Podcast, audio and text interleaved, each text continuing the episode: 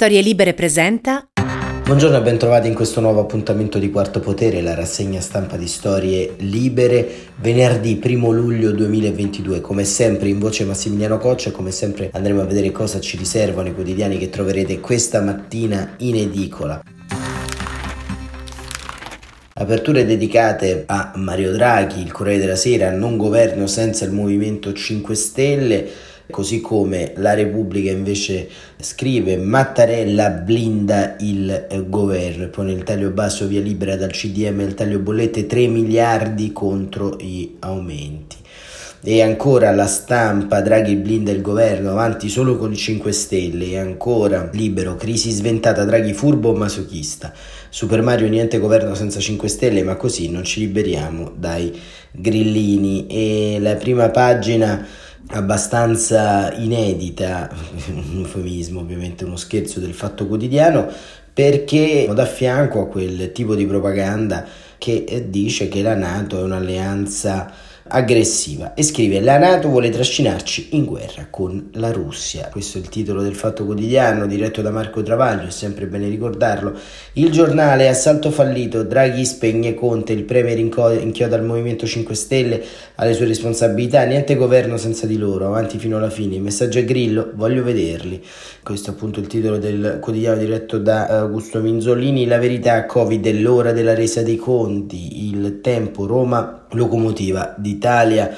Per PNRR, giubilei del 2025-2033, termovalorizzatore d'Expo, così la capitale può ripartire, gli investimenti sulla città saranno un traino per l'economia nazionale. E ancora al sole 24 ore le borse cadono sulla recessione, BCE, banche, attenzione sui dividendi, il messaggero sempre con voi. Apre con i funerali di Leonardo Del Vecchio e questo è un tema. Il resto del Carlino, Draghi ai 5 Stelle, se uscite me ne vado. E al centro pagina il taglio con la foto tra Paola Turci e Francesca Pascale, il partito dell'amore, Francesca Pascale sposa Paola Turci domani a Montalcino, l'ex di Berlusconi e la passionaria dei diritti coronano il loro sogno e auguri a loro. Domani la Corte Suprema USA soffoca il piano ambientale di Biden, c'è quindi un'altra vittima eccellenze, l'ecologia in questo turbinio. Il mattino anche qui apre eh, sul eh, funerale di, del vecchio e devo dire c'è anche da associarsi a questa totale dimenticanza, la sottolineatura di questa totale dimenticanza da parte del quotidiano di Napoli su forse un eh, decesso meno economicamente remunerativo ma più sostanzialmente legato alla figura della città partenopea che è quella di Raffaele La Capria, e però diciamo sono giorni che il mattino apre sui funerali a Del Vecchio, molto probabilmente amico intimo o amico di famiglia dell'editore del giornale, e staremo a vedere. Il riformista, Moretti condannato a 5 anni, la pressione popolare vince sulla logica, appello bis per il disastro di Viareggio, condannato l'ex amministratore delegato di Trenitalia. Conte offeso a morte nel taglio di destra, ma la crisi 5 Stelle non la fa. Il manifesto bonus di facciata, Draghi tende la mano ai 5 Stelle, senza di loro non c'è governo, e questo diciamo è il giudizio del manifesto. La notizia, Draghi blindato da Mattarella minaccia i 5 Stelle, se escono dalla maggioranza si cerchino un altro premier e ancora il foglio l'Italia si arma per la controffensiva in Ucraina, il dubbio Viareggio, pene ridotte e tre assolti, stavolta i populisti tacciono. E ancora avvenire tregua solo a Roma, Draghi su un governo senza 5 stelle, ma la tensione resta alta. E questo è un po' il tema delle prime pagine di oggi, ma entriamo proprio all'interno della lettura dei eh, quotidiani e vediamo gli editoriali di oggi sono alcuni eh, interessanti perché? perché eh, Stefano Cappellini ci racconta qual è il prezzo della fine grillina, eh, perché ogni cosa ha un prezzo e questo diciamo è anche un po' il tema centrale di questo scorcio finale di legislatura, la tenuta del Movimento 5 Stelle. Stefano Cappellini scrive: Sarebbe stata la prima crisi di governo provocata dal gioco del telefono senza fili. quello dove il primo giocatore sussurra all'orecchio del vicino una parola o una frase e così, di sussurro in sussurro, si arriva all'ultimo che deve ripetere a voce alta ciò che gli è arrivato. Di solito qualcosa in cui è rimasto ben poco della frase corretta di partenza. In questo caso ci sarebbe Mario Draghi che aveva detto a Beppe Grillo, che aveva detto a Giuseppe Conte, che aveva detto al sociologo Domenico De Masi, che infine lo ha comunicato in un'intervista al Fatto Quotidiano, che Draghi avrebbe sollecitato a Grillo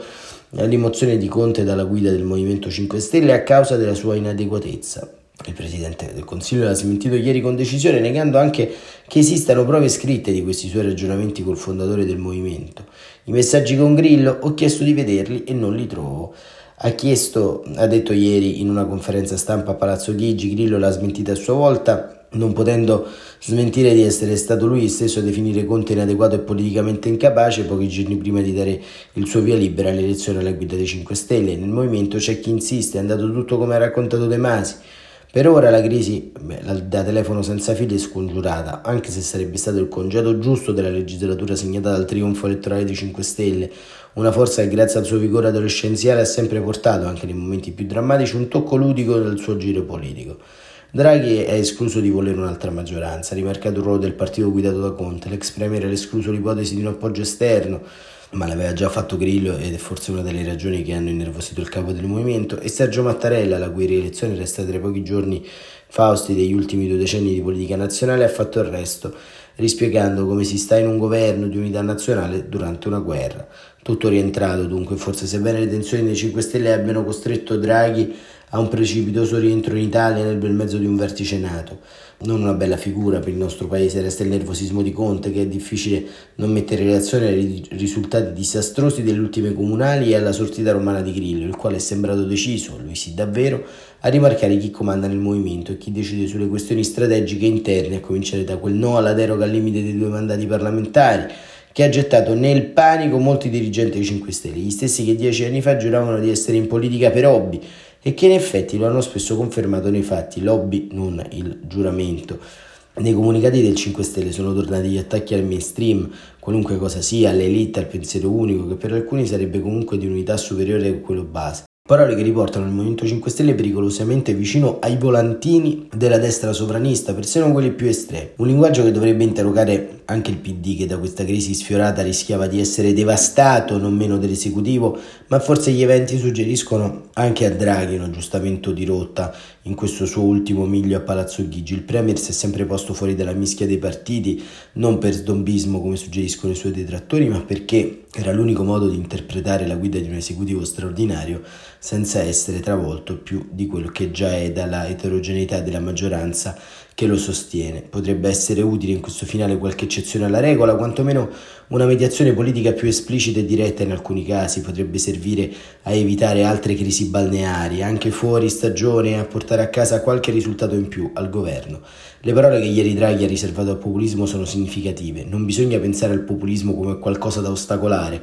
Il populismo non si sconfigge disprezzandolo, ma con un'azione di governo che lo rende inutile. Non male come programma per gli ultimi mesi. E così eh, Stefano Cappellini va un po' di fioretto intorno a questa crisi che in realtà è una eh, crisi sistemica maggiore anche di quella del dato semplicemente elettoralistico o, o sostanziale, insomma quando un movimento populista crolla porta a sé nel crollo moltissimi pezzi un po' dell'infrastruttura che l'ha costruito. Ed è quello che sta capitando al Movimento 5 Stelle, ma soprattutto è quello che sta eh, capitando ancora una volta ad un paese che, come vedete, fa rientrare in anticipo rispetto a un vertice storico il proprio Presidente del Consiglio e, questo diciamo è, è molto paradossale se così vogliamo dire e, ma soprattutto è un tema che dovrebbe inquietarci più delle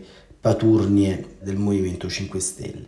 Ma in tutto questo Sergio Mattarella, ci racconta Francesco Verderami, manda un avviso all'esecutivo, il colle e l'avviso ai partiti a pagina 5 del Corriere della Sera. Il caso Grillo è chiuso, il caos dei 5 Stelle no, e per evitare un effetto domino nella maggioranza che Mattarella e Draghi sono intervenuti in modo da tutelare il governo. L'azione del capo dello Stato e le parole del Premier sono state funzionali a togliere alibi a Conte, ma anche a quanti vorrebbero sfruttare la situazione per smarcarsi anzitempo dagli impegni di governo in vista di un autunno che sarà economicamente impegnativo e che non a caso sul colle definiscono politicamente pericoloso, perché il nodo è quello, le scelte di bilancio come ammettono a Palazzo Chigi saranno le forche caudine attraverso le quali dovranno passare l'esecutivo e le forze della larga coalizione, perciò in vista dell'appuntamento autunnale le tensioni saranno destinate a aumentare il copione ha già scritto sarà un Vietnam, spiega un autorevole ministro Dem. D'altronde, quando si avvicinano le elezioni, ogni partito è meno propenso al compromesso.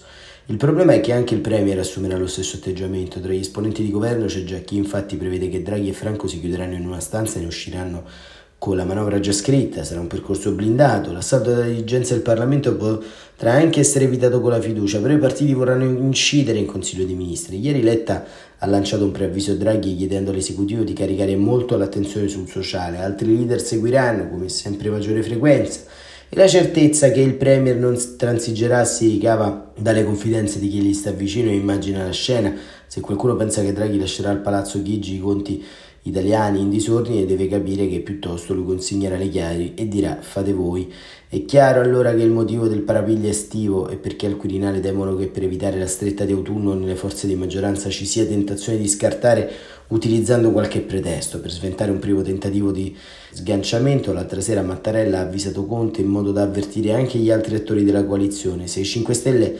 passasse dall'appoggio esterno, il PD si sfilerebbe dal governo e finirebbe la legislatura, una regola che varrà per tutti, come ha detto il Presidente del Consiglio. Non sono disposto a guidare un esecutivo con un'altra maggioranza, anche perché un'altra maggioranza non ci sarebbe più. In quel caso, ha precisato Letta, considereremo finita la legislatura. I Dem ricordano ancora quanto costò elettoralmente al loro partito il sostegno al gabinetto Monti nella sua fase finale e sarebbe una prospettiva inaccettabile immaginare di sobbarcarci un'altra volta questo peso avvisa un rappresentante democratico al governo, ora che si avvicina la finanziaria. Insomma, si torna sempre allo stesso argomento. Se la legge di bilancio si preannuncia come un amaro calice, un conto è spartirlo tra tutte le forze della maggioranza, altra cosa è lasciare che un pezzo si sganci e faccia la campagna elettorale dai banchi dell'opposizione. Il riferimento del PD alla Lega, che a sua volta nutre cattivi pensieri verso il PD e continua ad attaccarlo sui provvedimenti divisivi, sullo Iuscole, sulla cannabis. Decidano se intendono lavorare per il paese o se vogliono far cadere Draghi. Nella maggioranza regna un clima di reciproco sospetto, persino il ministro Gelmini, certo non vicino alle posizioni di Salvini, ha esortato a evitare polemiche e bandierine ideologiche per salvare il governo, ma nessuno sembra avere al momento la forza di compiere gesti di rottura, specie dopo l'intervento di Mattarella, la pressione sul capo dello Stato del leader del movimento ha avuto l'effetto solo che a sua volta tra i grillini è forte la pressione per rompere con Draghi. E Conte appare in seria difficoltà a gestire queste spinte contrapposte che rischiano di produrre un'ulteriore scissione, ma Draghi non cambia approccio, si è lamentato con un ministro democratico, non si può dire che abbia le doti di un politico, gli è stato risposto. E se il problema fosse un altro, in conferenza stampa il Premier ha riconosciuto la centralità dei 5 Stelle nel governo, ma non ha fatto sconti sulla linea d'azione del suo gabinetto, a partire dal tema della guerra e dell'invio di armi a Kiev. È scritto nero su bianco nel documento dei G7 e della Nato che noi sosterremo l'Ucraina per tutto il tempo necessario, ha detto il Premier, indicando che il sostegno militare non passa certamente per un voto parlamentare e persino sul nodo dell'emergenza energetica anticipato che riunirà i ministri per discutere la possibilità di estrarre gas dalle riserve italiane così da ridurre la spesa con fornitori stranieri. Le divergenze sono dunque di natura politica e Conte non può pensare di risolvere denunciando ingerenze nella vita dei 5 Stelle, così Francesco Deramie sul Corriere della Sera traccia a sua volta un eh, ritratto di questa crisi, ma in fin dei conti il personaggio che anima un po' le vicende è sempre questo Giuseppe Conte, un personaggio diciamo che abbiamo imparato a scoprire meno di eh, 5 anni fa e Tommaso Labate, sempre sul Corriere, ne racconta la parabola, la parabola di Giuseppi, da Palazzo Chigi al leader Barricadero. Racconta nelle ultime ore un ministro dei suoi vecchi governi che gli è rimasto affezionato e con cui si sente spesso che il problema di Conte non è Draghi ma Grillo. E racconta che Draghi è finito in mezzo, una faida politica tra omonimi, Giuseppe contro Beppe e viceversa che se Grillo avesse dato il via libera al terzo mandato ai parlamentari, le nuove tensioni tra i 5 Stelle e il governo sarebbero riesplose semmai dopo l'estate. Insomma, che tenere sulla corda il Presidente del Consiglio e l'esecutivo a cui Grillo tiene tantissimo è l'ultima strada per provare ad avere finalmente mani da capo politico. Che abbia tutte le ragioni del mondo, come sostengono gli amici, oppure non ne abbia neanche mezza, come ripete la pletora di nemici, il Giuseppe Conte nelle ultime settimane abbandona la strada del governismo dolce, quasi oltre i limiti del buonismo, che ne aveva accresciuto gli indici di popolarità prima, durante e dopo l'esperienza di Palazzo Chigi, e veste i panni del barricadero, socio di una maggioranza di governo che passa il tempo a tenere l'esecutivo sul filo del rasoio, minacciando dietro le quinte l'appoggio esterno, salvo poi smentirlo, ventilando voti contrari che all'ultimo minuto diventano a favore, e appicciando politicamente incendi che forse si spengono e forse no, di certo lasciano cenere e macerie. Del cinquantenne Bonario autoproclamatosi avvocato del popolo italiano, di quel Giuseppi che evocava tenerezza anche se evocato da una personalità come Donald Trump, del compagnone che davanti a una birra raccontava l'Italia a un'Angela Merkel che ascoltava assorta, dal presidente del Consiglio che annunciava i lockdown accarezzando con le parole i titolari dei negozi di prossimità e promettendo loro i ristori che arriveranno. Di tutto questo resta adesso poco o nulla, avvicinatosi più per vocazione umana che per professore di fede politica a uno stile che faceva gridare l'avvento del messia di una nuova democrazia cristiana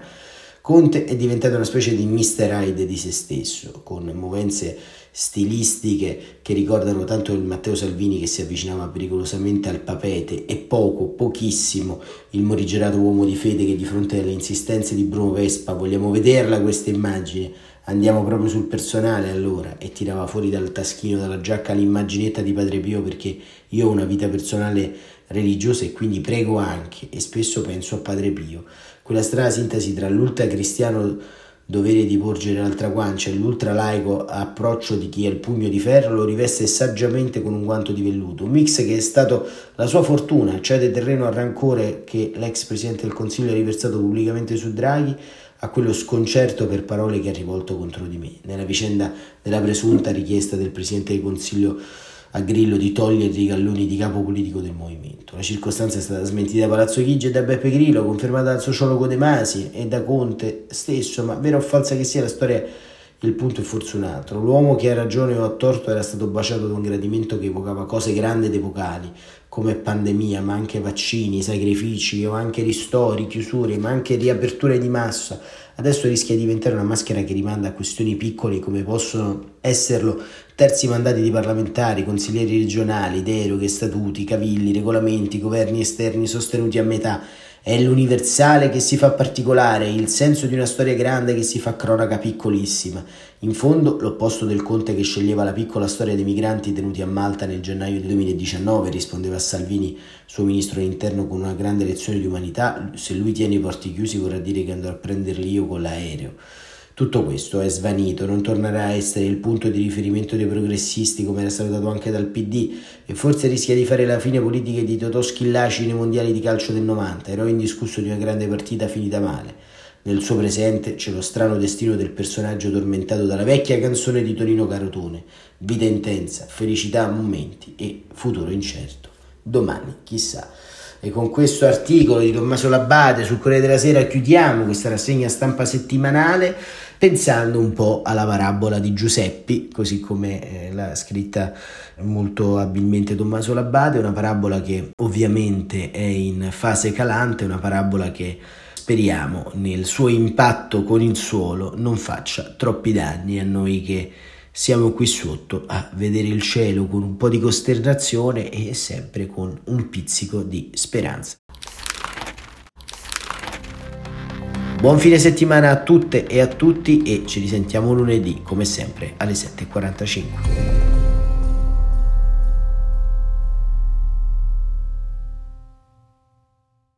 Una produzione storielibere.fm di Gianandrea Cerone e Rossana De Michele. Coordinamento editoriale Guido Guenci.